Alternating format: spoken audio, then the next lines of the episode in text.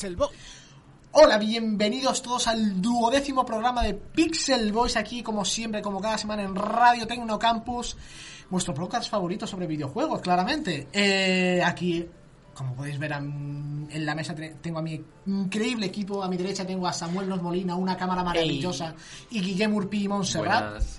A mi izquierda tengo a Víctor Rubio Maturana, a Eduardo Briones Mera y a Joel Turrenti Barrero. Buenas. Y aquí en el centro de la mesa tenemos a nuestro nuevo increíble miembro, el Tupper, que ahora tiene cara, es la de Virgil, lo sentimos, somos tontos. Pero como siempre, dentro de la cabina de dirección, justo en la dirección en la que está el Tupper, tenemos a nuestros increíbles técnicos Cristina Sánchez Zapata y Juan Belío Boquera. Magia, tengo cara. Hola. Ah, ¿sí os está grabando? Anda, mira, tendremos triple plano. Eso, madre, cuidado, Pero bueno, ¿qué más tenemos? ¿Qué más tenemos aparte de un triple plano? Tenemos aquí hoy la increíble, la más sexy barba de este mundo y al señor que la tiene. Tenemos aquí a Víctor Matute, Pazos64. Hola, ¿qué tal? ¿Cómo estamos? ¿Cómo lo llevamos? Ahí está. Hola. Bueno, ¿qué tal? ¿Cómo te ves, Pazos, ahora mismo? ¿Preparado para lo que viene? Sí, sí, hombre, sí, claro. Esperamos. Desde mi casa no me da miedo nada. Claro, uno ya está seguro, ¿no? Bueno, pues, claro. Preséntate un poquito para quien no te conozca. ¿Que presente un poquito? Sí. Hola, ¿qué tal? Soy un señor que tiene un canal de YouTube y Pazos64, también de Twitch y también de todo. Tengo un canal de todo en el que hablo de videojuegos, la mayoría videojuegos independientes, hago reviews, hablo de las noticias de la semana de la industria, que las que me hacen a mí más gracia, no por eso las más importantes o interesantes. Está bien saberlo. Hacemos lo mismo aquí, no te preocupes. Ahí está. También busco, pues, enseñar algunos early access y tal. Bueno, todo normalmente centrado más en el mundo independiente, cuando se trata de títulos en concreto. Y luego directos, historietas y monetizar la tontería. Está bien. Eso está muy bien. Esto me dijo mi padre, aprovecha cuando, ya que eres tonto, al menos aprovechalo y saca dinero de ello. A uno yo lo correcto. No está yendo. Ya te llegará. Sí, me ves potencial, no eres. Es proporcional a la tontería. Pero ánimo. Sí, de todo se sale la tontería, ¿no? Pero bueno. Ahí está. Vale, pues preséntanos tu juego favorito de la peor forma posible, que es una cosa que normalmente solemos hacer aquí en el programa, y intentaremos adivinarlo. Exacto. De la peor forma posible. La cosa es que expliques tu videojuego favorito de la peor forma posible y nosotros intentaremos adivinarlo. Es una mecánica, bueno, una dinámica que nosotros solemos hacer con todos nuestros invitados. Literalmente es lo que he dicho, pero de momento, ¿cuántos llevamos?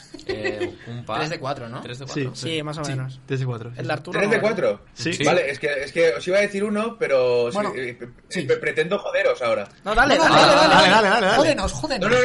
No, es que pretendo hacerlo, no me habéis entendido. Nos va a joder. Os iba a decir uno que le ibas a acertar muy rápido, pero puedo pensar. Era el goti de la vida, el Shenmue Sacrifice, el Hellblade.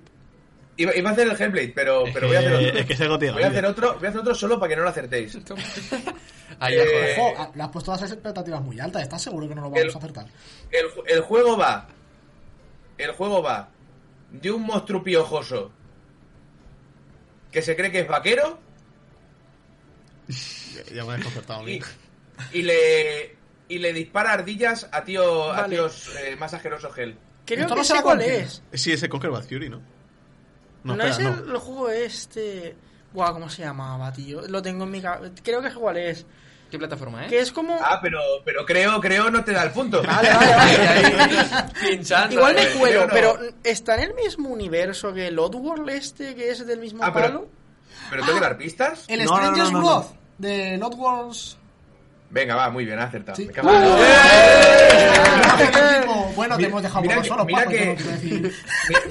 Mira que ese juego, hasta viéndose relanzado hace poco, sí, creo que lo jugué yo y los que lo hicieron. Me habéis sorprendido. Yo también lo jugué, en la Vita concretamente, otra consola que también la jugué. Bueno, yo he de decir que la Vita, lo conocía, no lo jugué, pero es que lo veo feucho. No me entra por los ojos. Y luego igual es la polla. Pero no, claro, pero es que ¿sabes qué pasa? ¿Que tú cuántos años tienes? Yo tengo el domingo 54. Que viene 20. El domingo tiene 20, ¿ves? Claro, tiene 20, no tienes ni puta idea de la vida. A ver, ¿qué pasa? En verdad, cuando salió el juego tú ni estabas casi. Claro, salió el juego, gráficamente, visualmente, entraba muy fuerte ese juego. Claro, joder. No, ojo. No, pero es normal. Estos juegos, no porque sea antiguo, ojo, Digo que visualmente no me atrae. Visualmente, ¿cómo? El estilo gráfico. El estilo gráfico, no es lo que sea, lo veo feucho. A mí personalmente no me atrae visualmente. En plan, los gráficos. Pero no por gráfico, no porque sea antiguo, porque hay juegos antiguos que los veo preciosos. Pero ya está. Básicamente. Pues, sin tener idea de qué juego es. Sí, yo tampoco, no tengo ni idea. Sí, luego te lo enseño. Yo literalmente me he imaginado a Chewbacca disparando a la vida. ¿Y más o menos? ¿Sabes por qué lo conocía? Porque por la Vita, tío. ¿Por la Vita precisamente? Sí, por la Vita, yo lo vi en la Vita. Hermanos de Vita. Lo siento mucho. Generaciones distintas completamente. Bueno, vamos a pasar ahora un poquito al tema de las preguntitas, a la entrevista más normal, ¿no? La primera de todas ya va un poquito al grano y es... Has comentado que tenías un canal de YouTube y de Twitch y tal, pero sobre todo en YouTube te basas mucho en hacer secciones, por lo que hemos podido ver, básicamente, a lo largo de los años. Y te queríamos preguntar que por qué dejaste de hacer dos de tus secciones, snackazos y las recomendaciones que salía como la portada de un monete pensando. Eso, ¿por qué las dejaste de hacer, si lo puedes contar? Lo de las recomendaciones me acabas de dejar loquísimo. Sí, que recomendaste el libro de, bueno, Terry Pratchett y el... Ah, vale, ¿sabes? Vale. Como... Ver, hice, claro, pero eso en sí no era una sección, es que la gente me decía, ¿por qué? Porque siempre hablo de Terry Pratchett, porque me encanta Terry Pratchett, sí, no. Y me han preguntado, ¿por dónde empiezo a leer y tal? Y no sé qué, y dije, bueno, pues voy a hacer una guía, ¿sabes? Lo que pasa es que luego, al tiempo, me compré como un libro de ilustraciones y dije, hostia, esto hay que enseñarlo porque es muy chulo. Pero ya está, porque yo he leído siempre mucho, pero cuanto más he empezado a hacer contenido para el canal y estar más metido en este infierno, No leo nada, leo cero. Me siguen diciendo, ¿qué me recomiendas ahora para leer? Digo, si es que no leo, si es que se me ha olvidado ya, si es que no sé cómo era eso. Las noticias en vídeo. Claro. Entonces, ¿qué pasa? Que eso no era una sección per se, era algo que apareció. Vale. Y lo del snackazos es porque se me estaba llevando la vida. Claro, porque era comer.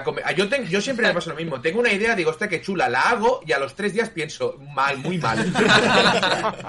Has fallado, no has pensado.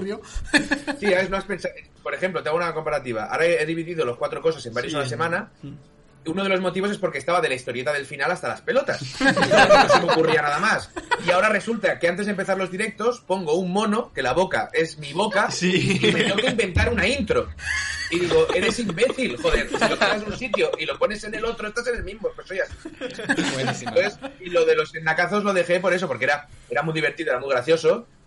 Pero piensa que yo cuando grababa eso, que igual cuando lo empecé a grabar a saco, no sé si igual grababa 2 al mes o 3 al mes, no me acuerdo. Y era del palo que yo no me como lo que estoy haciendo ahí, ¿vale? O sea, yo claro, yo lo mastico y lo escupo. Y aún así, yo no cenaba y había días que el día siguiente no comía. Porque había una sobresaturación de azúcar y de aceite de palma y de cosas cancerígenas, etcétera. Y ya para compensar, ¿no? Que digo, esto hay que cortarlo, ¿sabes? Entonces alguien me dijo un día, ¿puedes hacerlo de cosas sanas? Y pensé, bueno, se acabó la sección. No, si vamos a tirar por estos lares ya. Y vamos a preguntar el snack favorito. Sí, es verdad. El snack favorito. Sí, algún snack que el que no hayas escupido. Ese que dijiste, juego está bueno. Cualquier mierda de Milka, tío. Pero... Snack como snack, o sea, yo sí tengo que comprar snacks, ¿sí? ¿Vale? Y voy, yo qué sé, una barbacoa o algo. Yo soy el que siempre compra putos Doritos. Hombre, sí. Es que son topieros, o sea, los Doritos. Y además es una cosa que no entiendo, porque hay gente que te dice, no, pero compra de los normales, porque así puedes dipear. Y digo, pero compra de los brutos. Tócate, compra Tex-Mex y dipea igual. Yo soy un guarro. Porque hay que centrarse, pero estos, ¿sabes que están los Doritos? Los naranjas. Sí. Luego hay unos Doritos que son... blancos. Sí, no nada, la gente no compra nachos, eso, ¿no? Para mojar, pero compra los naranjas. A mí me gustan los dos muchísimo, tío. Sí, pero es que es eso, un buen guacamole también a veces. Yo recuerdo los naranjas. Pero hablando de guacamole, aquí somos muy fan. Exacto, aquí somos muy fan. Dime. Aquí somos muy fan de los Doritos de guacamole. No, los nachos padrísimos del mercado. Los nachos padrísimos. Madre mía. Fíjate que el guacamole es el único alimento que hasta ¿Te has dado cuenta? Este no está muy bueno, pero sigue mojando. Sí, que dices, no me comería otra patata, pero te la comes. Exacto. Sí, sí. Es como esos que son como de ketchup, que son como patatitas. Exacto, que son como patatitas, sí. Que te comes uno y dices, no sabe muy bien, pero coges otro. Exacto. Y dices, tampoco así muy bien, pero sí que escogí. Es como, a mí me gusta mucho, tío. Es como, sí, como el tomate, tío. No entiendo.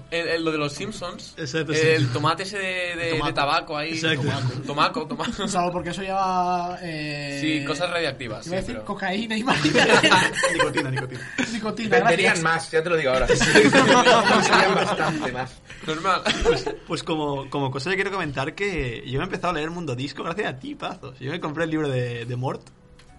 Gracias a ti, básicamente. Y de momento solo me he leído Mort, pero me ha encantado. Me tengo que comprar más libros. Pues yo que me alegro, joder. Sí, porque sí, es una maravilla. También os voy a dar un consejo, ¿vale? Si alguna vez tenéis alguna serie de voz y la gente os escucha y queréis promocionar un autor, sí, intentad que no se os muera, ¿vale? Es una cosa importante, ¿no? Sí. Porque, claro, empiezo a recomendar Pratchett y va a lío puta y se me muere. Vaya. Yo he perdido ahí un filón de puta madre, ¿sabes? Sí, sí. Claro, ya no me va a escribir más el hombre.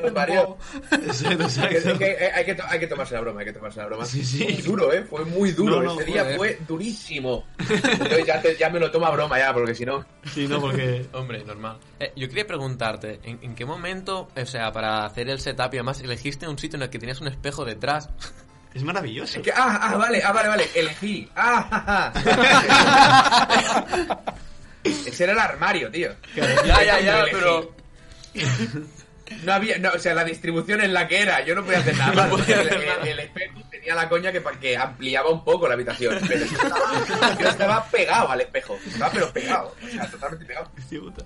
Estamos con un bucle infinito. Entonces, claro, ¿de dónde vino el mono de la pantalla?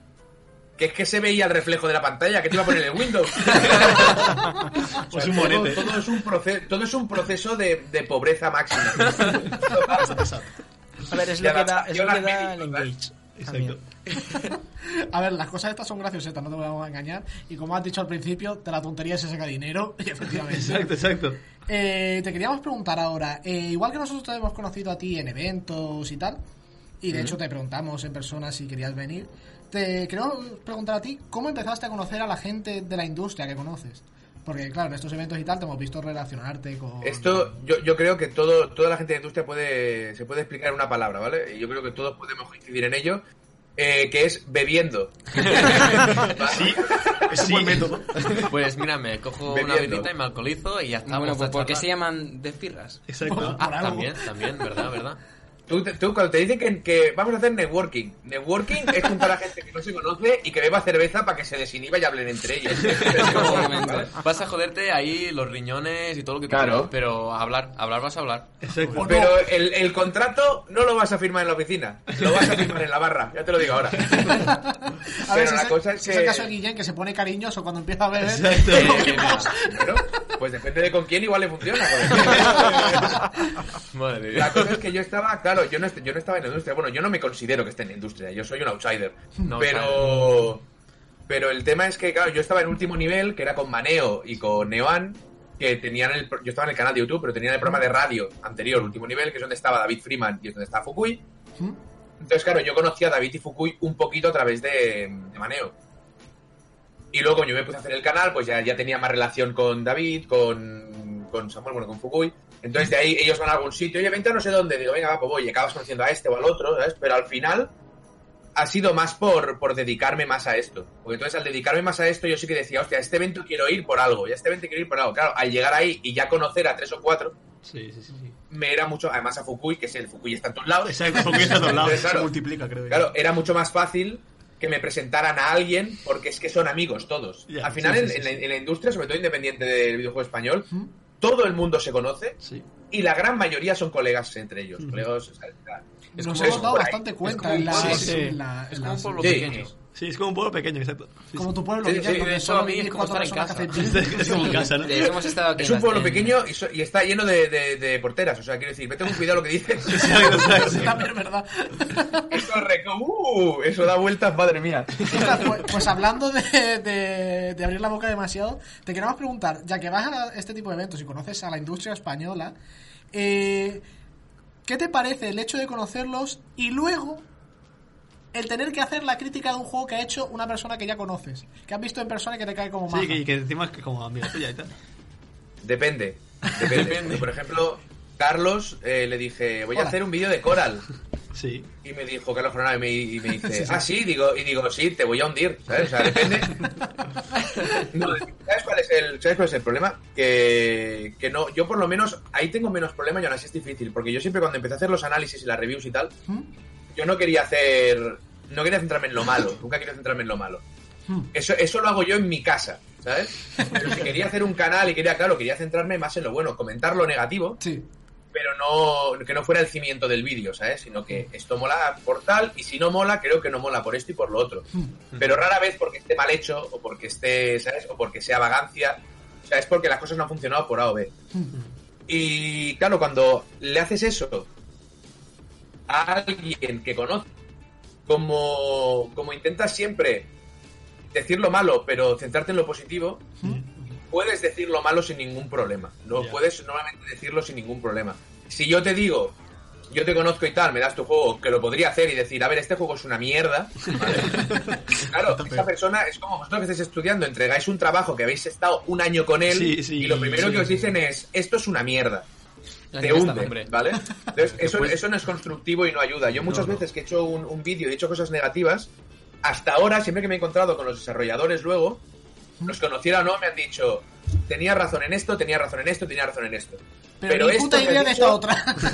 Exacto, pero esto que has dicho, lo has dicho por tal y no. Lo que pasa es que no hubo presupuesto, no hubo tiempo, claro. Tal, claro, yo no lo sé, ¿sabes? Pero nunca me he encontrado con alguien que se tomara a mal algo que he dicho. Lo que sí que cuesta más, porque como conoces a la persona, o sea, ya es difícil porque ya no quieres centrarte en lo malo. Hay juegos que es difícil, ¿vale? Porque hay juegos malos, lo que hay. Sí, pero si encima conoces a la persona, entonces es complicado, pero lo tienes que hacer igual, ¿sabes? Lo que pasa, claro, yo parto de un punto que nunca he dicho, excepto Kingdom Hearts 3, que es una mierda. Aquí Carlos, que es fan número uno de Kingdom Hearts. No me gusta hacer esas sentencias porque no abogan a la discusión directamente. Entonces, como siempre he intentado decirlo todo, pero de la mejor manera posible, ¿sabes? Entonces ahí tengo un poquito más el camino más trabajado. Pero aún así es jodido, pero es que tienes que hacerlo, porque si empiezas a decir que algo que te parece mal está bien para no hacerle daño a alguien, ¿sabes? Hacer lo que le vas a hacer es más mal, realmente, sí. Claro, evidentemente. Pero luego también puedes ir a hacerle daño del todo. Sí, claro. Apuñalar por el todos. Pero sí que es verdad que es curioso cuando empiezas a hablar de videojuegos, que te da un poco igual, porque el estudio siempre en general le da igual al consumidor. Pero empiezas a conocerlos, empiezas a enterarte cómo funciona el mundillo un poco, y yo que sé, poquísimo. Empiezas a ver que de igual de un desarrollo de 2 años están 1 año y 8 meses histéricos, ¿vale? Y sin dormir, que es horrible. Entonces empiezas a valorar ciertas cosas y a intentar entender ciertas cosas, pero evidentemente cuando algo crees que está mal hecho o no funciona, lo tienes que decir. Solo que hay distintas maneras. Claro, hay distintas maneras de decir las cosas y ya está, ¿eh? Ostras, me acabo de acordar que yo te vi en la gala de premios del Indie of Day. No era yo. No, hombre, sí. Era Pazos 2. Y me acuerdo una frase que dijiste de, bueno, vosotros estáis aquí 2 años para hacer un juego y yo en 1 semana os lo destrozo. Claro, sí. Es que al final, a ver, hacer una crítica que sea informativa. Yo no soy crítico, yo soy un tonto, ¿vale? Pero bueno, hacer una crítica que informe, que separe todas las cosas, o sea, que te indique qué es lo mejor, qué es lo peor, dónde falla, dónde acierta, que te hable del estudio cuando es necesario, que te comente, o sea, todo eso, que es un trabajo que no es fácil hasta cierto punto, es una basura comparado con hacer el juego, porque yo no me estoy exponiendo. Ya. Yo que me estoy exponiendo a dar mi opinión y que alguien me diga, ¡ja, ja, gordo! Vale. Pero esa gente está exponiendo su carrera, está exponiendo su su sustento, estás poniendo el que luego pueda seguir trabajando, estás poniendo muchísimas cosas, ¿sabes? Entonces, eso es lo complicado. Yo tengo lo fácil, gracias a Dios. Y me dicen, ¿alguna vez querrás hacer un juego? ¡No! Ni de coña. No me meto en ese charco. Exacto. He estado en algunos estudios de desarrollo y no toco a nadie por si se desmonta, ¿sabes? No. Que es jodido. A ver, también tiene todas sus cosas positivas hacer videojuegos, que siempre lo ponemos en modo muy dramático porque es más gracioso, ¿vale? Sí. Pero que hay momentos muy chungos, hay momentos muy jodidos, y cuando sacas un videojuego, esa gente no duerme ese día, ¿eh? Porque está de los putos nervios. Joder, no durmió el de God of War y era el puto God of War. Imagínate tu juego de mierda. Claro, funcionó porque tenía que funcionar, pero imagínate tu juego de mierda que habéis hecho entre 4 en 6 meses y lo vais a sacar a Steam, ¿sabes? Pues... sí, ese día no duerme seguro. Así. Así estuvieron los de Tenten también, que aparte de no dormir porque no podían, es que tuvieron que trabajar en el juego porque se les petaba de golpe. Pero es que los de Tenten los sacaron roto. Pero... no, en serio, la gente de Crema son gente maravillosa. Sí. No, es verdad. Y que curra como unas bestias. Y a mi juego anterior me encantó. ¿Qué importa el render? Y esto, lo que pasa es que, claro, al ser el Early Access se le ha perdonado muchísimo más. Sí. Pero está de puta madre, porque estuvieron, o sea, si no sobraron en 2 o 3 días. Sí. Pasaron de un servidor capado de 10.000 personas a 39.000. Pues imagínate. Brujería informática. Si 10.000 eran el tope que pensaban alcanzar en general, que no iban a moverse. Claro. O sea, lo que han conseguido ahí los de Crema es una locura. Y si lo consiguen mantener bien, lo que se les viene encima ahora, van a flipar. Van a hablar de bien, de positivo. No, sí. También te puede venir Nintendo con una denuncia a la puerta. No creo que pase, pero oye. No puede porque no son las IPs de Nintendo. Claro que no. No son los Pokémon. El género no lo puedes patentar, o sea, que te puedes poner hojas. Todas las hojas que quieres más, si va a salir en Switch. Eso es cierto, de hecho es tener al rival en casa, es decir. A ver, son key partners ahí, tío. Algo se llevan. Lo ves ahí abrazándose, ¿qué pasa? Ya que no puedes combatir contra esto, pues vamos a darle esa aliamos. Algo sacamos. No, pero si les sale bien, el día que Nintendo les proponga un crossover, se les hace el culo pesicola. Eso me panó, ¿sabes? Ya verás. Nintendo, oye, queremos trabajar con vosotros. En plan, bueno, pues nada, ya puedo morir tranquilo. No, pero funcionaría muy guay. Funcionaría muy guay las mecánicas del juego con Pokémon como tal, sería maravilloso, no sé.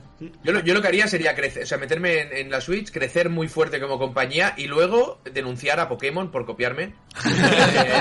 Ojalá. A ver, esto pasó con Atari. Atari y los 90, chaval. Atari los 90, en plan, no. Darle la cabeza a Nintendo, pero ¿qué está haciendo esta gente? ¿Sabes?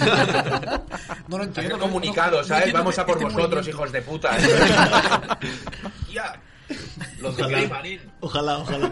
Por cierto, te quería comentar, es que has mencionado Kingdom Hearts 3 y tengo que hablar de esto porque el año pasado también teníamos un programa de radio que no quiero mencionar, mejor. Durante el programa yo iba defendiendo Kingdom Hearts 3 programa a programa porque jugaba poquito por la universidad. Entonces jugaba a cuentagotas y yo lo que veía era un juego que visualmente es espectacular, las cosas como son, y que claro, como iba probándolo poco a poco, pues no me he dado cuenta de lo malo, ¿no? Y de repente este verano llegó, me puse a trabajar y entre descanso y descanso de trabajo, que tenía como 3 horitas, llegaba a casa y me viciaba al Kingdom Hearts 3 y luego volvía al trabajo. Y el día en el que me tuve que pasar tumbado en el sofá casi 1 hora porque estaba viendo cinemática continua, que además no me estaba contando nada. Ese día es que encima no son buenas. Es que es eso. Porque te intenta recrear la película, pero no has visto la película entera, no sientes nada, no sé, Pero necesitaba soltarlo ahora, es que lo has mencionado y cada vez que lo mencionas como que me sube. Es como Kojima, pero mal. Carlos se está tratando su orgullo ahora mismo. Este Tetsuya Nomura, me lo traje muy bonito, que dije, es una mierda. No sé, pero bueno, es malo. Yo lo siento, pero es malo y es indefendible. No, es indefendible. Y el DLC a 30 pavos también. ¿Sabes quién no se lo ha comprado? Yo, ¿por qué? Porque lo vendí cuando lo acabé. Lo acabé y dije al game. Me he salido. Terminé Kingdom Hearts 3, vi el vídeo secreto final. Sí. Y dije, me salgo. Literalmente hice lo mismo, lo que yo soy más masoca y le saqué el platino, pero quitando eso. Hostia, Carlos, ¿qué te pasa? Igual, pero eso ya. Déjale, no le habléis muy fuerte, no sea que le vuelva el stroke. Es como déjale el que juega 800 horas a un juego y pone el comentario de es una mierda de juego, no me ha gustado. Sí. No está imbalanceado, ¿no? La cosa es que yo soy muy complexionista. Ya que han dicho esto, he jugado cosas peores y me he sacado el platino de cosas peores. Como uno de los videojuegos de Sword Art Online que por algún motivo me compré. ¡Es basura! 60 horas creo que le eché. Oye, Carlos, yo ahora mismo no te conozco. Fíjate en esto porque repito también, soy joven. Con lo cual sois tontísimos. Ojo, yo soy muy tonto. Pero claro, ya he pasado la etapa de tontísimo, ¿sabes? No, has evolucionado, ¿no? Yo cogía un juego y me daba igual cual fuera. Yo me lo acababa. Me daba igual cual. He empezado juegos que me daban puto asco, pero me los acababa porque de palo. Si lo empiezo, lo acabo. Porque era tontísimo. ¿Me sigues, no? Sí. Entonces, ¿qué pasa? Es lo que me pasa, quiero decir. En unas 60 horas de mierda... Podrías haber jugado a la de Dios es Cristo. Y ahora ya no vas a jugar porque tu cerebro está ocupado por un puto juego del Sword Art Online. Vete a la mierda. ¿Sabes lo mejor? Que por el Sword Art Online aplacé qué juego era. Era un juego que luego dije, es la polla. A ver, terrorista, dilo. Exacto, dilo. A ver. Dime exclusivo de película. El Uncharted 4. Me cago en tu puta. No, pero eres la peor persona. Pero ¿sabes lo mejor? Que me he jugado todos los Uncharted menos el 2, que es el que dicen que es el mejor. Golpe de estado en el radio, ¿a qué estarías jugando, melón, para no jugar a la Uncharted 2? Tío. Puede ser muy probablemente que fuese el juego de Innova en coña, Hora de Aventuras, Finn y Jake Investigadores. Pero una cosa. Pazos, y dije, aquí queremos dejar claro una cosa. Como es Hora de Aventuras, lo vamos a pasar. Estas conductas de terrorista las tiene solo este señor, ¿eh? Exacto. Ojo. No nos metas en el... No. Eso de jugar a un juego de mierda y me lo empiezo y me lo acabo, lo hace este hombre, ¿eh? Sí, solo, ¿eh? No. La culpa total. Me sorprende que no sea... Yo también lo hacía. Me sorprende que no haya jugado al Fallout 76 este hombre. No, pero ¿saben que he jugado? Al Senran Kagura, el juego de ninja estas que se desnudan mientras se pegan. Es graciosísimo ahora, las 2 horas que estaba hasta la polla. ¿Sabes cuántas le eché? 30. ¿Qué te pasa, tío? Te quiero muy poco, ¿eh? Poquísimo, no me quiero. Vamos a pasar este tema que me estoy enfadando. Vamos a saltar este tema. Sí. Yo buscando juegos de 3 horas porque no me da la vida, ¿sabes? Madre mía. De esto, por cierto, hablamos con Arturo de, hostia... juegos más cortos que al final consiguen una experiencia más completa. Esto es bastante guay. Sí, ahora... es algo que ha costado mucho que entrar en la cabeza de la gente. Sí. Muchísimo. Y ahora que han llegado a las suscripciones se ha vuelto a romper. Pero... sí, es el problema. Claro, el problema es que yo tenía un amigo, entiendo que está vivo, que le daba pereza gastarse X dinero cuando un juego ocupaba muy poco. Nos ocupamos como, gigas, tío. Es que me gusta estar 10 horas esperando que se descargue. Claro, o sea, gastarse 15 pavos en el Dead Cells ocupa 600 megas, no me cuadra. ¿Sabes qué te quiero decir? cada uno tiene un baremo. Ese baremo para mí es absurdo, pero también es absurdo el baremo de 1 euro una hora, ¿sabes? Sí. Pero poco a poco, pero bueno, que es respetable, cada uno tiene el suyo, ¿sabes? Pero poco a poco la gente ha ido entendiendo que igual gastarse 10 pavos, 15 euros, 20 euros, incluso en un juego de 5 horas... pero que todo está pulido, que la historia es perfecta, que las pocas mecánicas que tiene son redondísimas, ¿sabes? Y lo que te aporta igual es más que estar tirando 30 horas en un juego vacío, repetitivo, ¿sabes? Carlos, estamos hablando de Hellblade, ¿verdad? No, estamos hablando en general de la mayoría de indies. Sí. Que son juegos más pequeñitos y luego está el de Windows, que la gente decía... 40 euros un indie, dura 35 putas horas, ¿vale? O sea, dura 35 putas horas si no eres un normal, porque a mí me pasa que yo juego a ese juego y no lo entiendo. Veo los paneles, veo las luces y las sombras y digo, no entiendo. No, pero el sonido es muy abstracción este juego, ¿eh? No, es brutal y me lo tengo que pasar, lo tengo pendiente. Entonces tu colega no... el Fighters y el Dark Souls Primer Today nada, porque ocupan 4 y 6 gigas. Sí, eso es lo que iba a decir. Eso sí. Y es la polla. La cosa es que si pagas... O sea, la cosa era cuanto más ocupara el juego, era como más, ¿sabes? Era como mejor. Era como más tamaño, ¿no? Plan... Esa maravillosa... Sí, pero eso era algo irracional que él también entendía, ¿eh? Sí. O sea, claro, el FTL se lo pasa de puta madre. Pero que estos conceptos, que cada uno tiene los suyos, te digo, coño, Gamer Enfurecido durante mucho tiempo decía lo de 1 hora, 1 euro. Sí, ¿sabes? Sí. Pero realmente... Y digo, eso me parece tontísimo, pero cada uno tiene su baremo por el que decide el valor del producto y me parece súper correcto. Pues con el tiempo...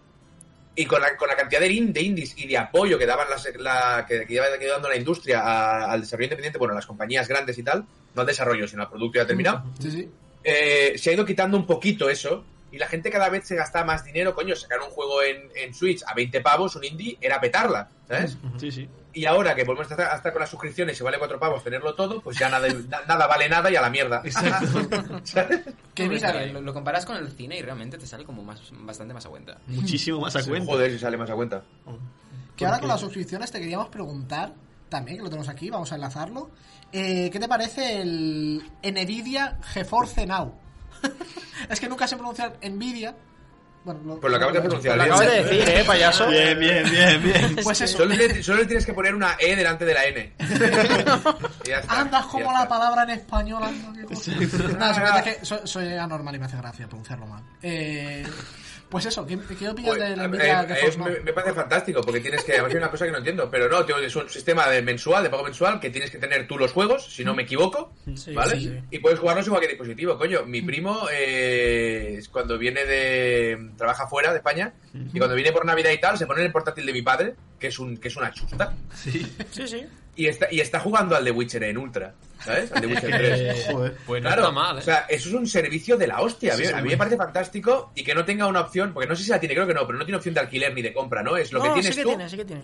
Ah, vale, de juegos. No. Vale, es verdad. No, de comprar juegos no. Tú tienes tus juegos en tus bibliotecas, que tienen un trato con la compañía, con Nvidia, y tú a partir de ahí tiras. Entonces, si no tienes que comprar el juego, no tienes que alquilar nada, y todo está en tu biblioteca, ¿por qué se ha ido a Activision? Porque ahí lo dejo. Ahí lo dejo. No, pero es verdad, y además parece ser que... Creo que no sé dónde lo vi, pero que del palo de que juegas con una Pascal de estas de 7.000 pavos. Sí. Por streaming. Y yo no sé con qué juegas, pero es una locura. Porque ya digo, pusimos el The Witcher 3, que él estaba jugando a medios. Y digo, pero vamos a testear esta... Además, que estaba con la beta, que aún no cobraban, ¿sabes? Vamos a testear esta mierda, ¿no? Y lo pone en Ultra... Y va como un tiro, pero es que va... Bueno, porque la pantalla no da 60, pero los daba. Tranquilamente, yo estoy convencido que los daba. Entonces lo bajó porque la iluminación realista a través de los árboles le ponía muy nervioso. No, es que me parece que estoy paseando por el retiro y no puedo. Toda esta luz, digo, pero si la luz... tiene que ser así. No me gusta. Pues nada. El ray tracing, una puta mierda. No, pero sí que es... Pero me parece muy guay. Lo podemos llamar la Stadia, pero bien. Es eso, tío, no sé. De momento se estaría bien, sí. Porque ha salido... Bueno, es que ha estado... Es que la Nvidia esta... ¿Cómo se llama la chorrada esta? Nvidia GeForce Now. Ahora lo he pronunciado aquí un poquito más inglés. Ojo, madre de Dios, pues se ha salido bastante regular. Pero que lleva muchísimo tiempo de pruebas. No, sí. Lleva desde 2013. Claro, algo que no ha hecho Google. Exacto. Ya está. Ha tenido moldeada la consola y la ha sacado para afuera. Ha dicho, venga. Stadia ha sido como... Le ha sudado olla, 3 pelotas. Sí. O a la olla. Sí. No hablamos de ese melón. Que tenemos bastantes que abrir. Y a la olla, tú. Recuerdos del pasado de flashback de Disney. Qué maravilla. Bueno, pues nos trasladamos un poquito al pasado y es que te queríamos preguntar ahora ¿cuál es la época o periodo del tiempo de los videojuegos como tal que recuerdas con más cariño? La 64. De ahí el nombre, ¿no? Entiendo. Sí, es verdad, de ahí. Pero sí, no, porque recuerdo, o sea, hay una época muy bonita en la que mi padre no me quería comprar una consola, estaba en contra de las consolas, totalmente en contra. Conseguí colar un par de Game & Watch, ¿sabes? Porque no llegaban a ser consolas. Sí. Pero, y conseguí colar la Game Boy, la Game Gear, pero de tele, de comedor, mi padre se negó toda la vida. Y al final, un día, yo tuve una Super cuando ya era muy vieja la Super. La tuve de tercera mano, que me la compró mi padre de tercera mano, y eso fue muy bonito, ¿vale? Pero la época de la 64 fue donde a mí me explotó literalmente la cabeza, y yo ya venía muy explotado, ¿sabes? O sea, de jugar a la Super, yo era el típico que me moría por ir a las recreativas, y me decía mi padre, Víctor, en las recreativas hay señores muy raros que fuman y te llaman Goku. O sea, las recreativas. Tenía toda la razón, putos pervertidos, pero... Una cosa a la otra, es decir, más rápido pulsado. Claro, yo ya estaba muy enganchado, ¿sabes? A todo este mundillo, porque me sigue pareciendo una puta locura, que creo que nos paramos a apreciar poco todavía. Sí. Como el cine, que lo tenemos como ya... O sea, lo tenemos tan interiorizado que tiene que salir una peli de 3 horas de plano secuencia para que flipes, ¿sabes? Exacto. No, teníamos que flipar con todas. También te digo, luego te miras la película alemana de sábado por la tarde Antena 3, de 3 horas también, y dices, bueno, a lo mejor la película no tanto. Pero también puedes flipar, porque piensa que es gente que está actuando ahí aguantándose la vergüenza y no te das cuenta. ¿Sabes? O sea, eso es muy loable, ¿sabes? ¿Sabes lo mejor? Que estoy en un curso de doblaje Y yo hice otro, lo siento. Pues más de una vez nos ha tocado, aparte de doblar porno, que es una cosa de la que no quiero hablar. Eso es magnífico. Eso es magnífico hasta que te ves en vídeo. Que sí. Sí, porque además me grabaron, no el audio en sí, sino también en vídeo, y era muy raro. Era maravilloso, sí, que era yo lo he visto eso. No quiero recordar. Y es maravilloso. La cosa es, doblamos en clase un par de películas de estas alemanas pochas. Y mira, el tener que meterte en el papel de una persona que no está actuando bien y lo sabe, y se ve a sí mismo, y ve al director y a las cámaras así como cabizbajos, y saber que tienes que ponerle tu emoción, es una cosa maravillosa. Yo me lo paso súper bien, pero pues luego... Ahí está, ahí lo tienes, la magia del cine. Pero luego te sientes vacío por dentro, porque es como, no puedo pasarlo tan mal como esta persona. Y bueno, pero bueno, la cosa es esa, fue yo creo que la 64, con el Mario 64, fue cuando se abrió todo, se abrió todo a niveles muy absurdos. Entonces yo recuerdo esa época de una forma, también cuando me la regalaron fue muy bonito, y ahí yo empecé a volverme bastante más loco de lo que ya estaba. Entonces yo creo que fue la explosión. La explosión. Eso fue con la PlayStation y la Xbox, la entrada al 3D, ¿no? Bueno, no, la 64 fue un poco antes. Sí, no, la 64 fue la primera entrada 3D. Bueno, es que y la Play 1 no era ni de 3D, era una consola pensada para 2D, se le fue la pinta. Sí. Bueno, yo luego salió el Pepsi 3D. La Atari Jaguar también tenía para 3D, ¿eh? Y salió antes. La Atari Jaguar es una especie de R3 de portátil que tiene que conectar. Pero bueno, tenía algo. Hombre, ahora que lo dices, también recuerdo yo que uno de los primeros juegos que jugué fue el Mario 64. Y encima en una recreativa, en un chiquipark. ¡Wow! En el chiquipark donde hacían las fiestas de cumple de todos mis amigos, había una recreativa con un juego de Spider-Man. Sí. Y el Mario. Seguro que ¿Estás seguro que era el Mario, no el Mario? Súper legal, además. Sí. Súper legal. A ver, fue un chiquipar. Me extraña que no jugase a otra cosa más rara. Claro, tú antes tenías, o sea, había más 3D, o había pseudos 3D. Joder, la Super ya tenía el 3D, el chip SS de, sí. No sé qué. Pero la 64 fue la primera consola que yo recuerde, y me puedo equivocar, pero creada y pensada desde un inicio para el 3D. Sí. De ahí venía el mando, de ahí venían muchas cosas. Claro, se ve el joystick, efectivamente. Claro, y era una locura. Entonces, controlar a Mario en un escenario en 3 dimensiones, tener un control total sobre ese personaje en todas las direcciones, en todas las profundidades, que son una locura. ¿Sabes? Claro, esto es una pena que nosotros... Me llegó muy fuerte esa época. Claro, porque... Habéis nacido ya en el mundo del 3D, claro. Esa es la cosa, que ninguno de aquí probablemente ha pasado de controlar con una cruceta, controlar con un joystick en todas las direcciones, como has dicho tú. Y ahora me he puesto a pensar... Ah, bueno, tú ves que eres más viejo. Yo es que soy más viejo. El primer juego que jugué fue el de el Super Mario Bros. 3, entonces sí que es el... Sí, con cruceta y tal. Ese con cruceta y tal. Claro, o sea, el mando de la NES ahí jodiéndote las manos. Exacto, mismo. Yo tampoco soy tan viejo, pero sí que recuerdo jugar juegos antiguos de pequeño. No, sí, pero sí. Luego me salté como 80 generaciones y acabé en la GameCube. Increíble. No, a mí me pasó igual, en plan que fue como juegos muy antiguos y luego pasé, o sea, di el salto muy a full a la Play 2. No, yo al mono, sí. A la Play 2, en plan, hice un poquito de Play 1, pero ¡pum! Play 2. Sí. Fue muy rápido, ¿sabes? Con estrondo. Y la Play 2 me voló la cabeza. O sea, yo lo que hice fue jugar el único juego, o sea, el único juego que jugué antes de la GameCube fue el Super Mario Bros. 3 y luego pasé al Wind Waker. Una pregunta, Pazos, ¿te recuerdas más o menos, aparte del Super Mario 64, qué otros juegos más o menos así tuviste que te volaran mucho? Que me molaran mucho. Sí, en plan, que te volaran mucho la cabeza. Yo qué sé. De los que más, del Donkey Kong, de la Super. Sí. Hombre, es que se veía en TNT, una cosa a otra. Era una cosa. Sí. El Mega Man 2 de la Game Boy. El Mega Man 2, ajá. El Prince of Persia, pero en la Super lo jugué yo. Hostia. El primero. Luego podemos tirar de... Bueno, no era el de... O sea, era el primero, pero hecho con gráficos. Era la versión para Super. Era con gráficos de Super y tal, ¿sabes? Uh-huh. Luego te puedes poner Banjo-Kazooie, GoldenEye... Yo qué sé, tío, es que, y de la Super hay muchos más, pero no me acuerdo ahora mismo, porque de la Super pasaron por mi mano mi mierda de juegos. ¿El Turok 2 lo llegaste a tener? Turok 2 lo llegué a tener, pero el hecho de no encontrar enemigos me cansó un poco. Había un enemigo cada 45 minutos, macho, no me jodas. Qué tortura. Con el combate sin enemigo. Con el cartucho negro, ¿no? Que era como en plan, peligroso. El cartucho negro, correcto. Sí. Y con el expansion pack. El expansion pack, efectivamente. Sí. Me recuerdo mucho también la época de la Super, era poder jugar a juegos de recreativa. al Mutant Ninja Turtles, bueno, a esta clase de juegos que tenías que ir hasta ahí y de repente empezaron a salir en Super, al Street Fighter 2. ¿Sabes? Claro, yo estaba vivo cuando en el bar de al lado del colegio apareció una máquina que había una cola que salía del bar y llegaba hasta el colegio, que era calle y media para abajo. Sí. Y era del palo, vente a ver este juego que hay un tío verde que te muerde la cara. Era el Blanca, ¿sabes? Sí. ¿Sabes? Joder. Claro, y yo, pues hasta esa época cuando pudimos empezar a jugarlo en casa, eso fue una puta locura. Bueno, en mi caso en casa de los amigos hasta que me tocó a mí. Pero sí. Bueno, y ahora ya te has puesto muy tierno y tal, has hablado de lo que más te gustó. ¿Y qué cuál es la época que recuerdas con más rabia? Uy, la Wii. Pero la Wii es una maravilla. Exacto. Bueno, déjale exponer esos argumentos y ahora lo veremos. Sí, que exponga, que exponga. O sea, la Wii como idea, como concepto. O sea, con lo que consiguió la Wii, no la consiguió nunca nadie, es una obra de arte y por ahí chapó, ¿vale? Porque es increíble lo que hizo la Wii. Ahora bien,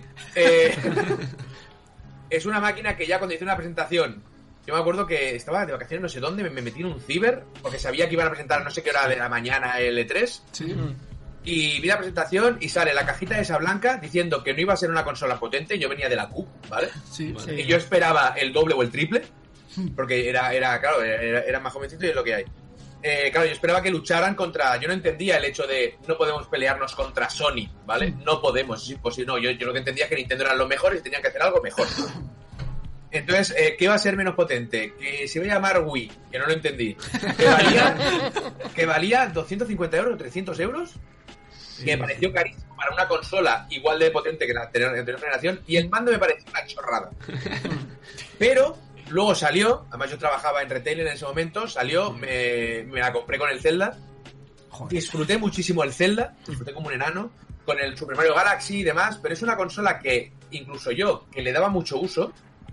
acabó siendo consola de armario y nos la sudó a todos tres pelotas, ¿vale? Porque no hizo su función. O sea, la función de esa consola no era darme a mí los juegos que yo quería de Nintendo, que los daba, ¿vale? La función era abrirse a un público inexistente hasta ese momento.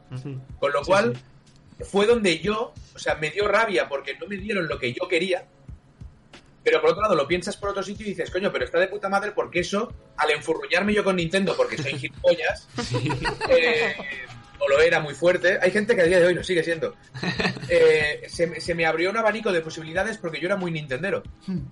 Entonces el hecho de que la Wii a mí no me acabó de convencer, no me gustó prácticamente nada, excepto ciertos títulos y tal, que me lo pasé muy bien en realidad, pero no me convenció, no era lo que yo quería, siempre me sentí un poquito traicionado, ¿sabes? Pues eso me hizo descubrir la Xbox, descubrir la 360, que me parece una de las mejores consolas, con uno de los mejores catálogos que ha tenido nunca el planeta, en mi opinión. La One ya tal. La One ya tal, claro, evidentemente, ¿sabes?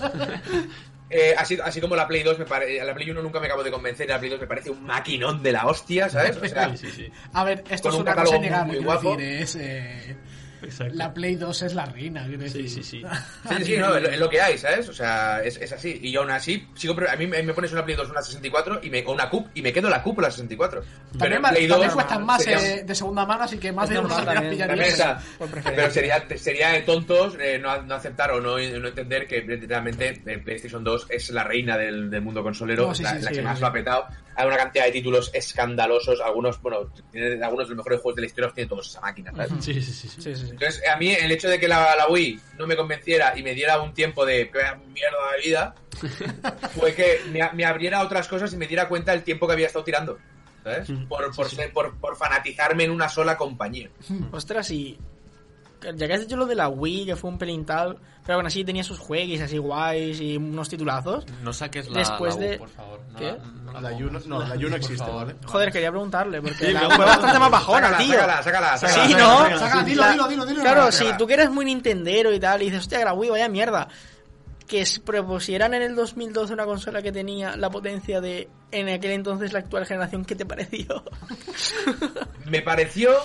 O sea, yo sigo pensando, fíjate lo que ha cambiado, la cabeza, que la Wii U era muy buena máquina, ojo, porque la idea que tenían la sacaban de la Wii y era como una evolución rara, pero la vendieron tan como el culo, no porque nadie la compraron, no, la vendieron mal ellos. Eso es verdad. La Wii U, la promocionaron mal.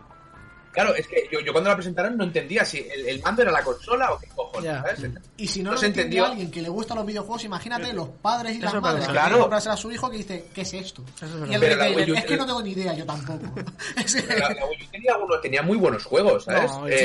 Pero se comió la mierda, porque se comió la mierda y ya está, ¿sabes? Y aún así, fue el preludio a la Switch. De hecho, la Switch es el mando de la Wii U.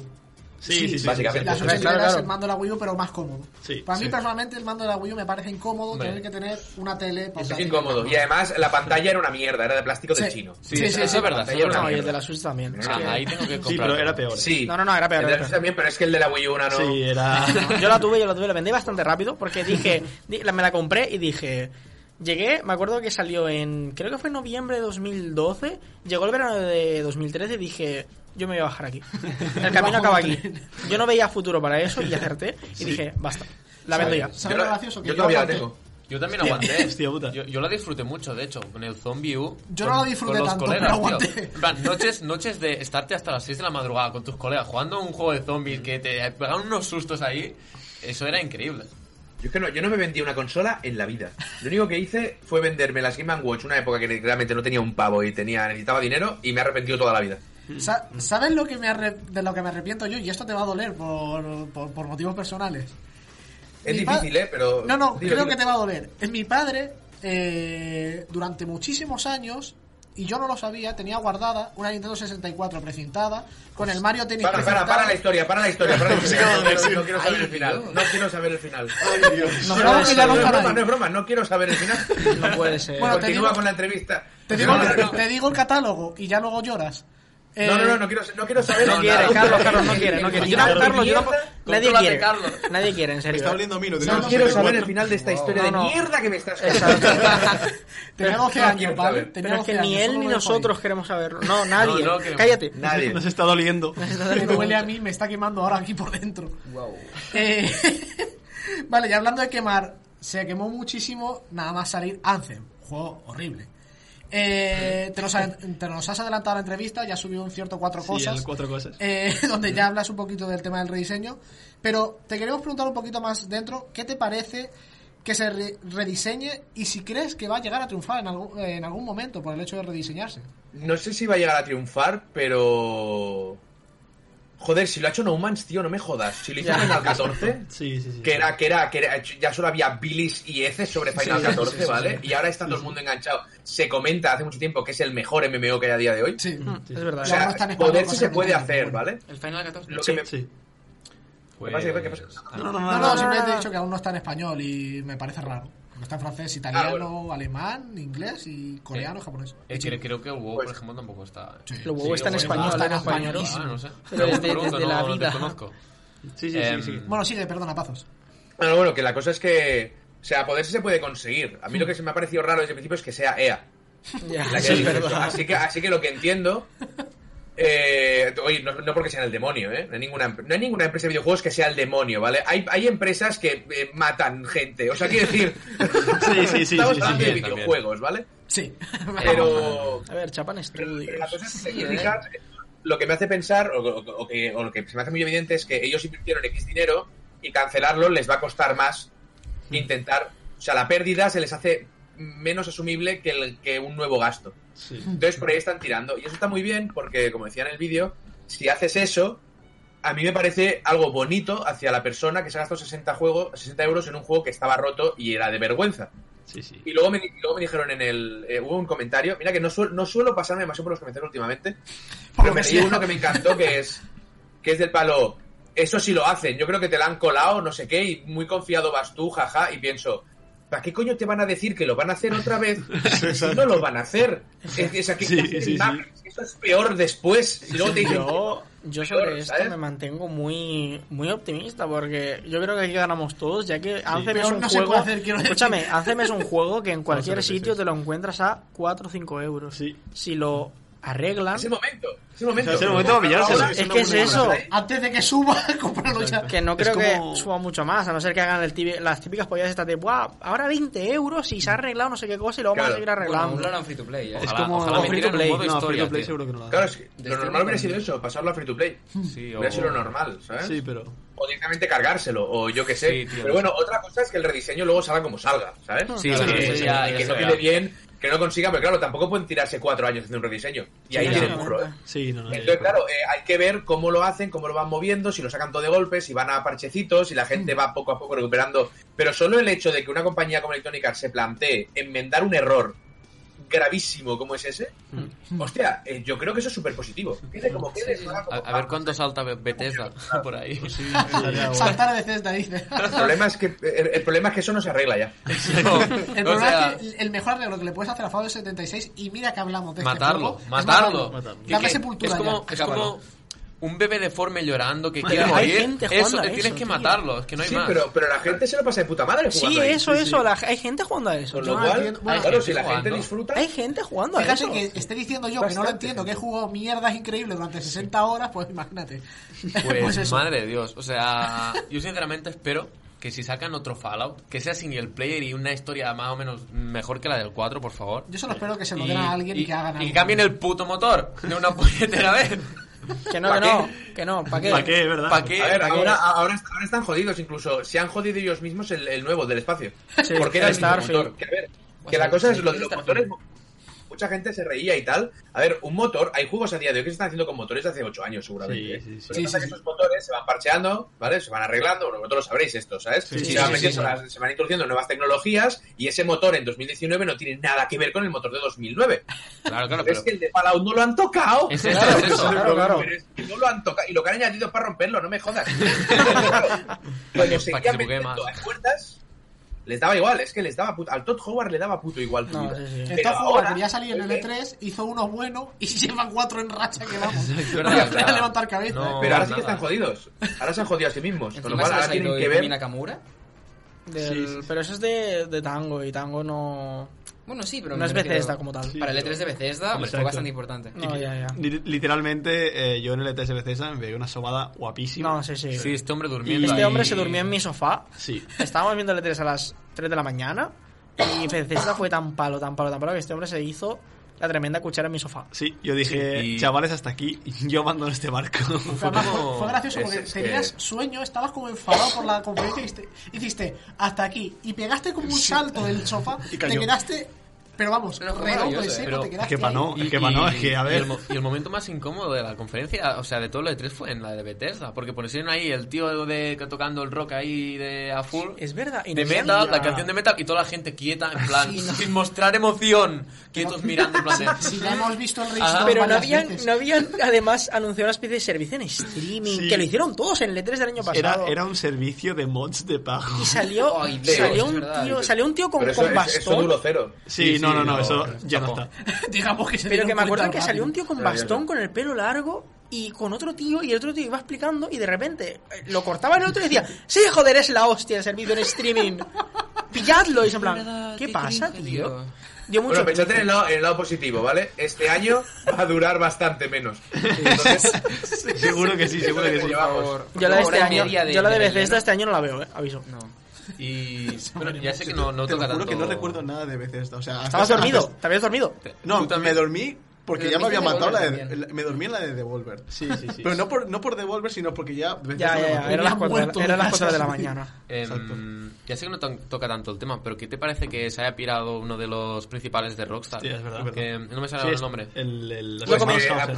Aparentemente están jodidos. Sí.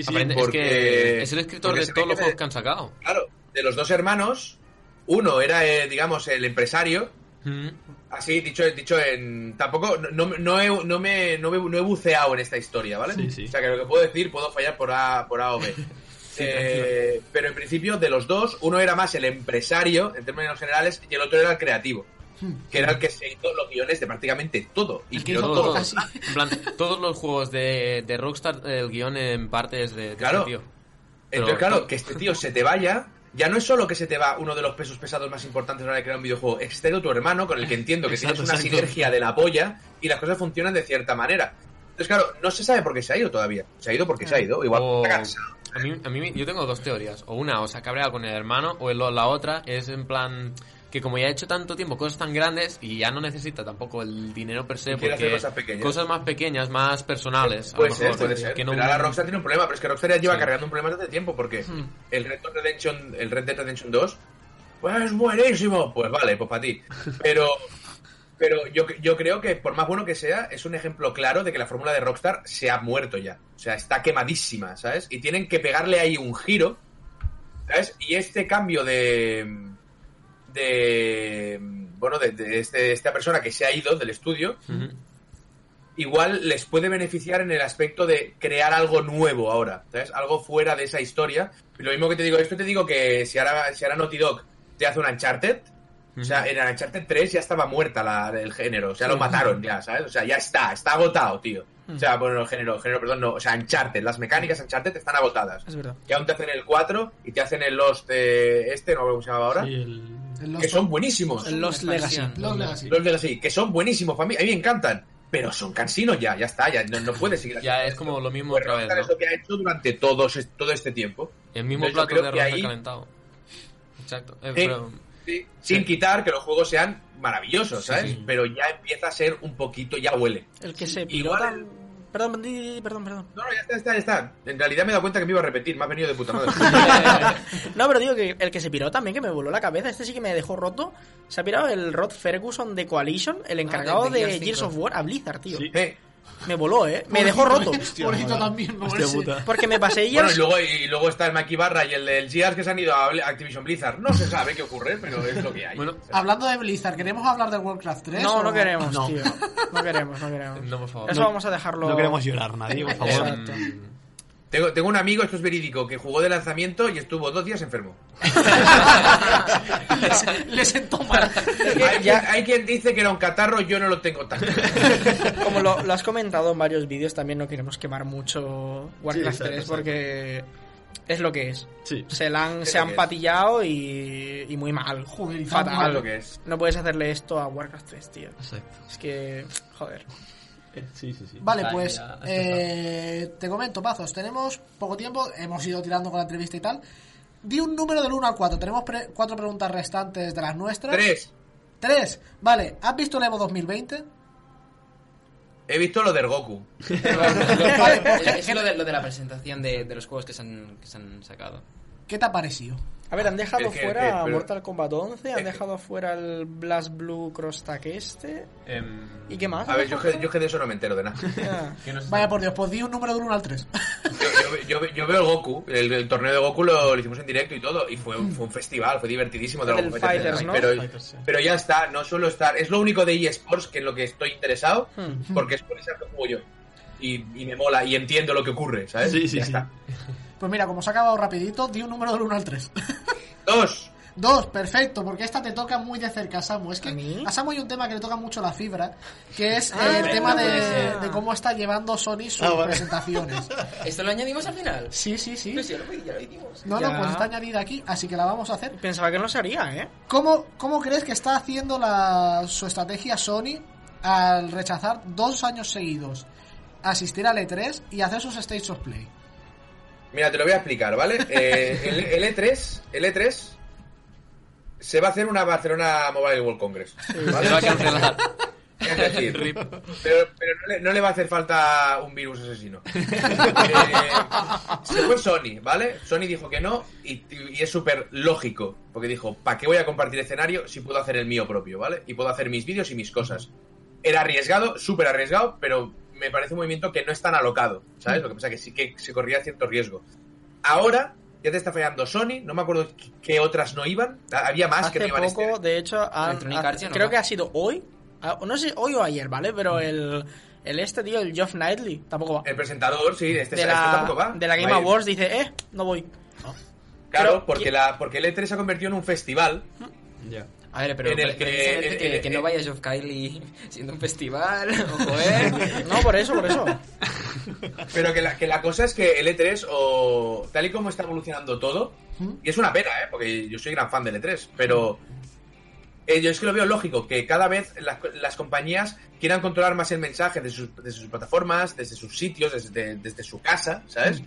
Que no tener que pelearse y gastarse un dineral, porque eso vale un dineral, haciendo presentaciones de la polla y tal, y eso se dio cuenta Sony hace 2 años que hizo una presentación de mierda, porque no tenía nada. Es verdad. Sí. Que me sacaron al pavo de las tofas a tocar la guitarra, tío. Exacto. Claro, ¿sabes? Así que ya pasó, y ahora yo creo que se va a acumular. Lo que pasa que ahora está la de Alemania, la Gamescom, sí. Que es súper chula, también es gigante, pero tiene otro ambiente, hay otro rollo, como mucho más cercano con los desarrolladores, eso es otra historieta. Aún así, sigue entrando gente de fuera, o sea, civiles, digamos, y jugar a los juegos y todo el rollo, pero tiene como otro ambiente. Y luego esto se acabará convirtiendo en un E3 y volverá a pasar lo mismo. Pues de puta madre, porque este año vamos a la Gamescom como programa de radio. Así que estamos moviendo terreno. Estamos moviendo hilos. Que aquí la gente se ha venido arriba y no hay nada confirmado. Sí. Llevas calzado, ¿eh? Sí, ¿no? Porque caminas mucho. Y sí que es verdad que si se vuelve una E3 2.0, ojo.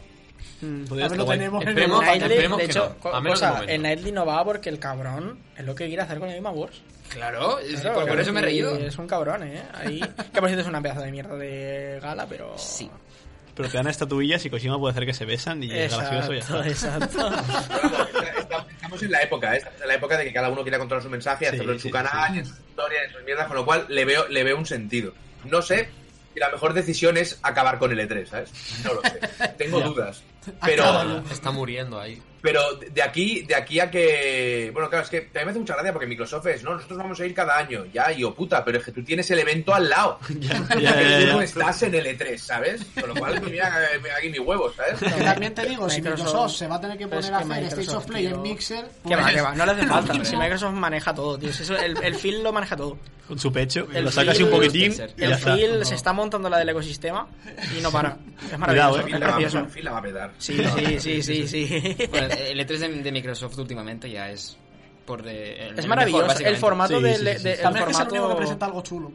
Es el formato, tío, es el formato. Lo hicieron por primera vez en 2018 con lo de World Premiere. Eso es una maravilla. Y luego esto metieron aquí a Riff, se acercaron más al público, los memes. No sé, le sale muy bien la jugada. Lo de hemos comprado tal. Eso es el filtro. Eso lo planea él desde su casa, tío. Sí, ¿sabes que tenemos aquí? Un coche de Lego guapísimo. ¿Y qué tenemos detrás? El Ferrari, el que está pasado. Es como, bueno, pues nada. Sí, el puto Phil. El Phil lo queremos mucho desde aquí. Por si Pazos nos está dando cuenta, queremos mucho a Phil desde aquí. Especialmente su pecho. Exacto.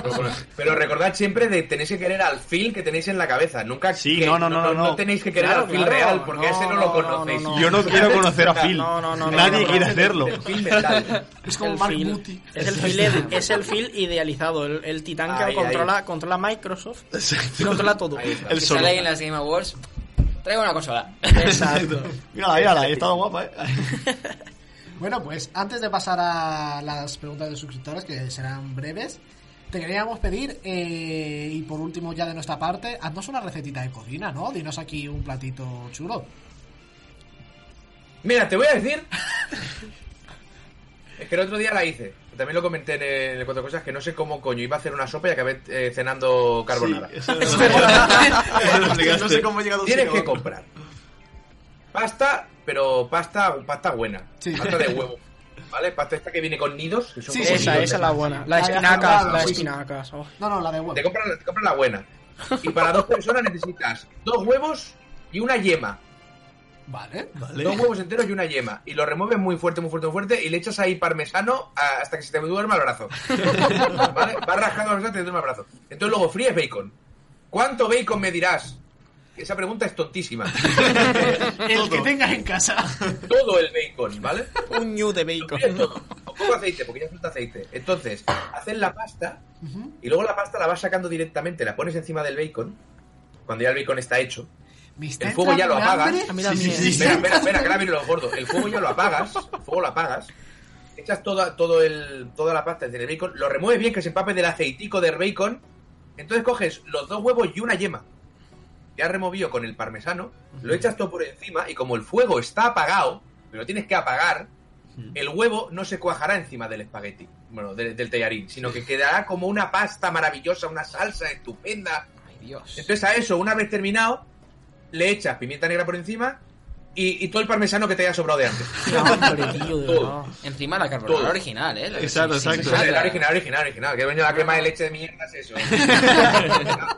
eso. Eso, te digo yo que aunque sea contigo mismo, pero esa noche follas.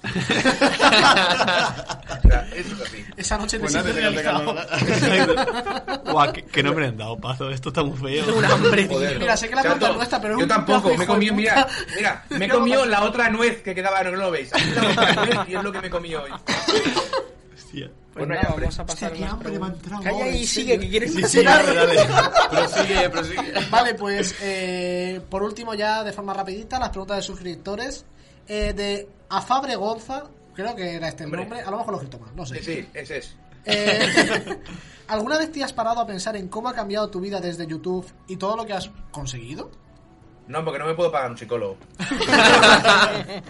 Pues Afabre Gonza, ya sabes, si quieres pararte a pensar, a psicólogos. No, sí que me, a veces lo piensas y da vértigo, por eso lo pienso poco. Porque yo me quejo mucho, porque yo soy de quejarme mucho, me hace mucha gracia, pero a mí me va de puta madre, ¿sabes? O sea, yo es escandaloso lo que está ocurriendo. Con lo cual, como tengo la teoría, siempre la tendré, de que el universo está mirando para otro lado, que un día se girará y dirá, oye tú, y yo, mierda. Bueno, pues no se ha matado. Entonces es curioso cómo ha ido evolucionando el tema y me sigue dando pánico. Bueno, a ver. Intento no mirarlo, eso lo decía, Rainswind, cuando corres no tienes que mirar hacia atrás, te da igual lo que te persiga, tú mira hacia adelante. Sí. También es verdad, quiero decir, llevar las cosas, ¿sabes? Entonces es lo que hago. Vale, pues pasamos a la siguiente, de José Miguel Ingunza. ¿Por qué amas tanto a los monetes? ¿Los monos? Sí, los monos. Los monos son seres humanos evolucionados. Los monos... Te voy a poner un ejemplo. Tú estás haciendo algo y se te pone a hablar alguien muy pesado. Un brasas. Alguien muy pesado. Y tú estás ahí asintiendo, como pensando, te podrías morir. O sea, eres muy pesado y me quiero ir de aquí. Y como hay convenciones sociales, tienes que aceptar la turra y luego irte. Si eso se lo haces a un mono, te hace canoa con la mano, se la pasa por el culo y te queda la cara un capazo mierda. Y le da igual tu vida y le da igual, porque los sentimientos del Blanca no hay que contar con ellos. Entonces, el mono está por encima del hombre. ¿Qué pasa? Que no sabe hacer fuego. Bueno, no sabrá hacer fuego, pero te calza una hostia y te viste entero, ¿sabes? Te rompa el pistero. No le hace falta saber hacer fuego. Los monos, los primates en general son seres superiores. Y si hablamos de los bonobos ya... Bueno. Lo de los bonobos ya está años luz. Te falta día, ¿no? Te falta día para hablar de los bonobos. Lo de los bonobos está años luz de nada que haya hecho la humanidad. Pues dentro de la comunidad LOL son muy memes, ¿eh? Los bonobos. Sí. Coño, para no serlos. Son el mejor ser del planeta, el bonobo. Lo único que ahí están mal vistos. Ahí si eres un puto manco te dicen que eres un fucking bonobo y... Eso, pero ¿qué me has dicho? ¿En el LOL? En el LOL. Ah, pues que el LOL está lleno de retrasados, claro. También has sacado el ejemplo, vamos, aquí. El bueno. Fíjate que el LOL es el único juego... Ahora ha tenido los comentarios de YouTube, pero se llaman retrasados, sí. Los ofendidos, cosa tuya. Fíjate que el LOL es el único juego que no le gusta ni a los que le gusta. Sí, básicamente. Es como... o sea, después de 1000 y pico horas, exacto, no me gusta el LOL. Exacto. Está aborrecido. Pues te lo dice alguien que durante 9 años no había querido tocarlo, lo toqué, me quedé enganchado, ahora estoy como rehabilitándome. Y... con la droga, tío. Y yo creo que la quimio se pasa mejor, tío. Esto es una cosa que no... Es como que quiero volver a jugarlo, pero sé que no es bueno. Sé que no es bueno. Y entonces estoy alejadito. Yo lo he tocado una... Me parecía una mierda, lo he tocado una vez, me sigue pareciendo una mierda, no lo vuelvo a tocar en mi vida. Yo por suerte tengo mis cuidados paliativos llamados leñas por Runaterra. Sí, que buenísimo eso, que es, vamos, que sí, que es muy divertido, tío. Sí, está para el LOL con el LOL de cartas, quiero decir. Es como ponerte el parche de nicotina para dejar el tabaco. Eso es el Legend of Runaterra. ¿Ves? Pero eso es algo que no he entendido yo nunca. Porque mira que hay cosas para engancharse en la vida. Y yo, lo más que está enganchado a un juego fue el WoW. Y un día dije, ¿qué hago? Y dejé de jugar. Ya está. Y no ha habido más problemas. O sea, no entiendo... Me cuesta entender la adicción al videojuego habiendo cosas tan ricas a las que volverse adictos. Sí, eso es verdad, eso es verdad. La pasta, por ejemplo, que nos han dicho que... Ahí sí que, hombre, haz la última. No, hombre.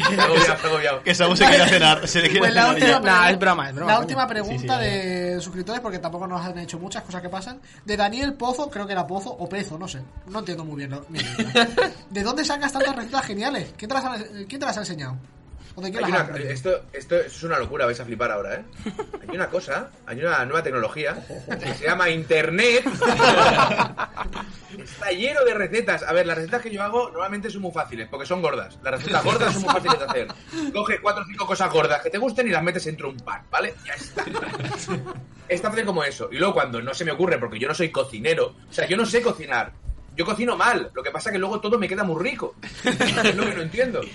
Pero yo no sé cocinar, entonces yo tengo que buscar recetas y mil historias, y es otro de los puntos del cuidado ahí que me toca las pelotas, porque tengo que tener la recetita, ¿sabes? Pero bueno, hay muchas por internet y si no, pues se te van ocurriendo, y pero ya digo, porque son recetas gordas. Hombre. O sea, poner lomo con bacon, con queso, con sobrasada, con queso brie, con... ¿sabes? Es que, ay, no, que me entra más hambre. Y luego todo eso lo empapas en huevo e intentas rebozarlo, que no sale, pero ya está empapado. Ya cogí el gustito. A todo esto, pero pregunta, no sé si lo has dicho alguna vez, ¿en qué momento empezaste a hacer lo de las recetas? No tengo ni puñetera idea, lo empecé a hacer porque quería un final para los cuidados ahí, y creo que, no sé si fue en el primero o en el segundo que hice en mi canal, porque yo había empezado en último nivel a hacerlos, era el palo que te pagaba una Coca-Cola, ¿sabes? O que no te dejaban entrar en un sitio y te entraba yo o algo así. Entonces poco a poco, y de repente un día me imagino que tendría hambre y escribiendo se me ocurrió eso, ¿sabes? Y luego al día así, y luego, no sé, fue como no fue algo pensado, ¿sabes? Pero eso es lo que pasa en internet. Cuando haces algo y a la gente le gusta mínimamente, estás jodido. Porque ya no puedes salir de ahí, ¿sabes? Es bastante problemático. Enganchado de por vida. No, lo que iba a decir antes es que si le metes todo cosas que están buenas por separado juntas, pues va a estar bueno. ¿Sí? Las matemáticas dicen que... Eso depende. Eso es una cosa. Las lentejas están buenas. La pizza está buena. Una pizza de lentejas a mí me parece un genocidio. No, pero me refiero a cambia lentejas por pizza. Perdona. A mí me pones una margarita de puta madre y por encima 4 cucharadas de las lentejas de mi madre. Eso es verdad. Sí, con su taquito de jamoncito, con su choricito, madre.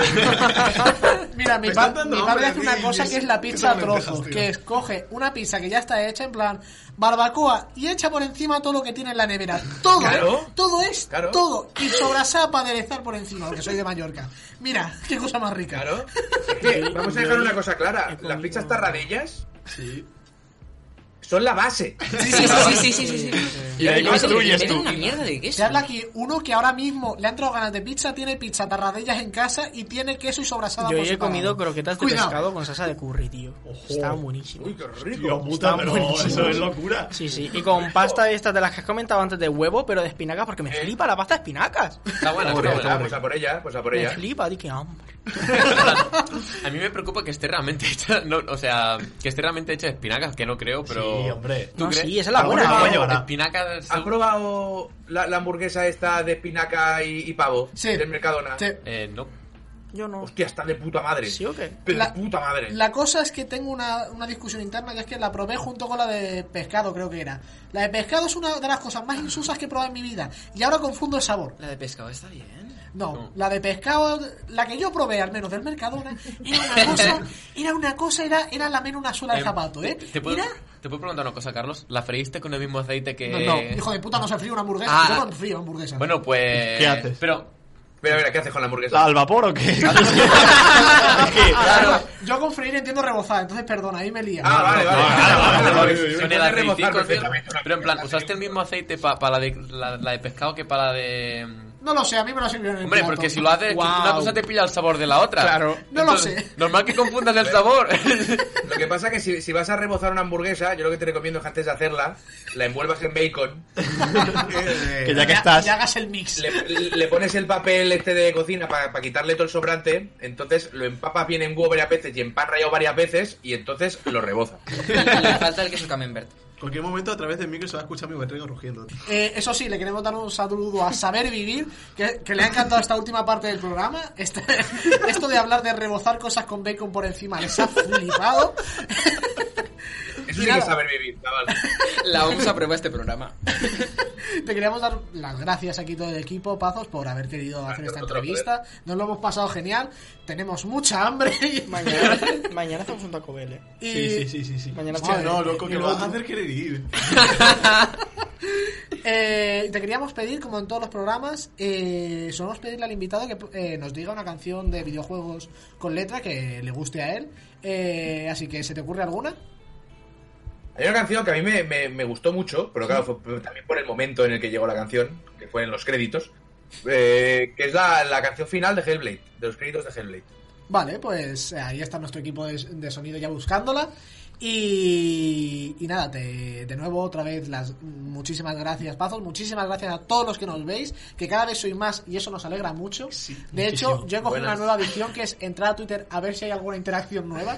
Es tristísimo, pero es así. Bueno, hemos subido un huevo de seguidores últimamente. Sí. Así que muchísimas gracias a todos. Y nos despedimos ya, que nos ha quedado un programa larguísimo, pero divertido. Muy divertido. Así que nada, Pazos, ¿tienes algún mensaje que mandar antes de irnos? Si estás en algún sitio y piensas, hostia, podría cagar, caga, hazlo. No, ¿sabes lo mejor? Que yo hago lo mismo, lo que pasa es que la gente alrededor lo huye. Eso es importante. Eso es cuando lo has disfrutado. Pues nada, muchísimas gracias otra vez y nos vemos la semana que viene con un nuevo programita, que también viene cargadito. Así que nada, chao. Chao. Adiós. Vale, hasta luego.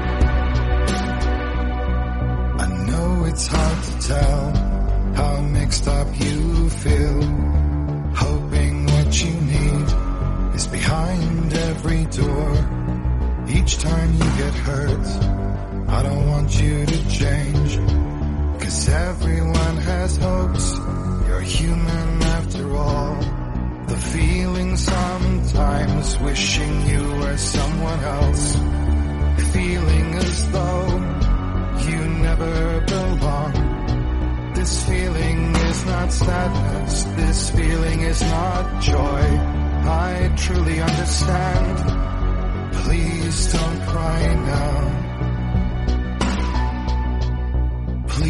don't go,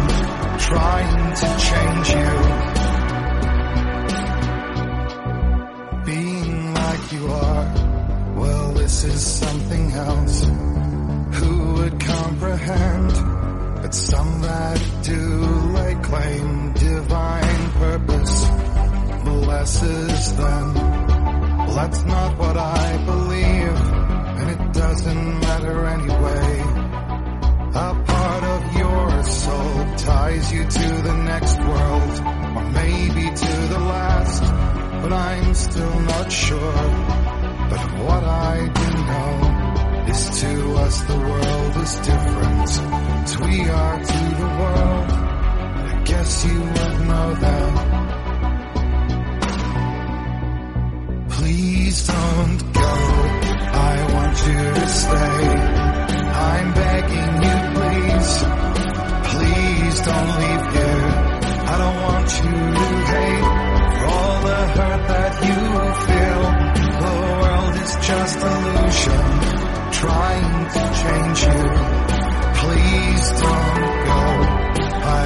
you to stay.